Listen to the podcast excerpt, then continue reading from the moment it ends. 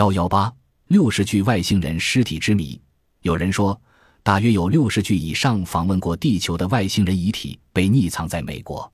听到了这句话之后，一般人一定会想到，这到底是在说梦话，还是一种科学幻想故事？一般对 UFO 有兴趣的人，常会问道：UFO 是真的存在吗？若是存在，我真想目睹它。而且。他们所提出的问题，充其量亦是这一类型。这些问题的提出，当然是属于正常现象。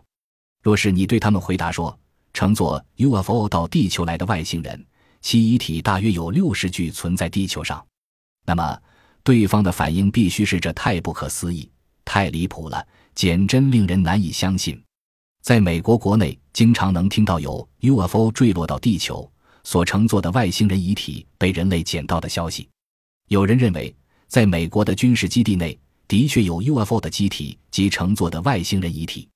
以前认为 UFO 是一种梦幻、误认、幻觉、恶作剧等想法，实在是愚蠢的。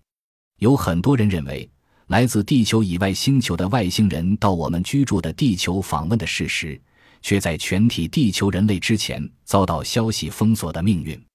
由于有关 UFO 及外星人之情报与消息受到完全的封锁，在消息情报不足情况下，使得全世界人类在不知道这种重大问题的前提下，仍然正常的过日子。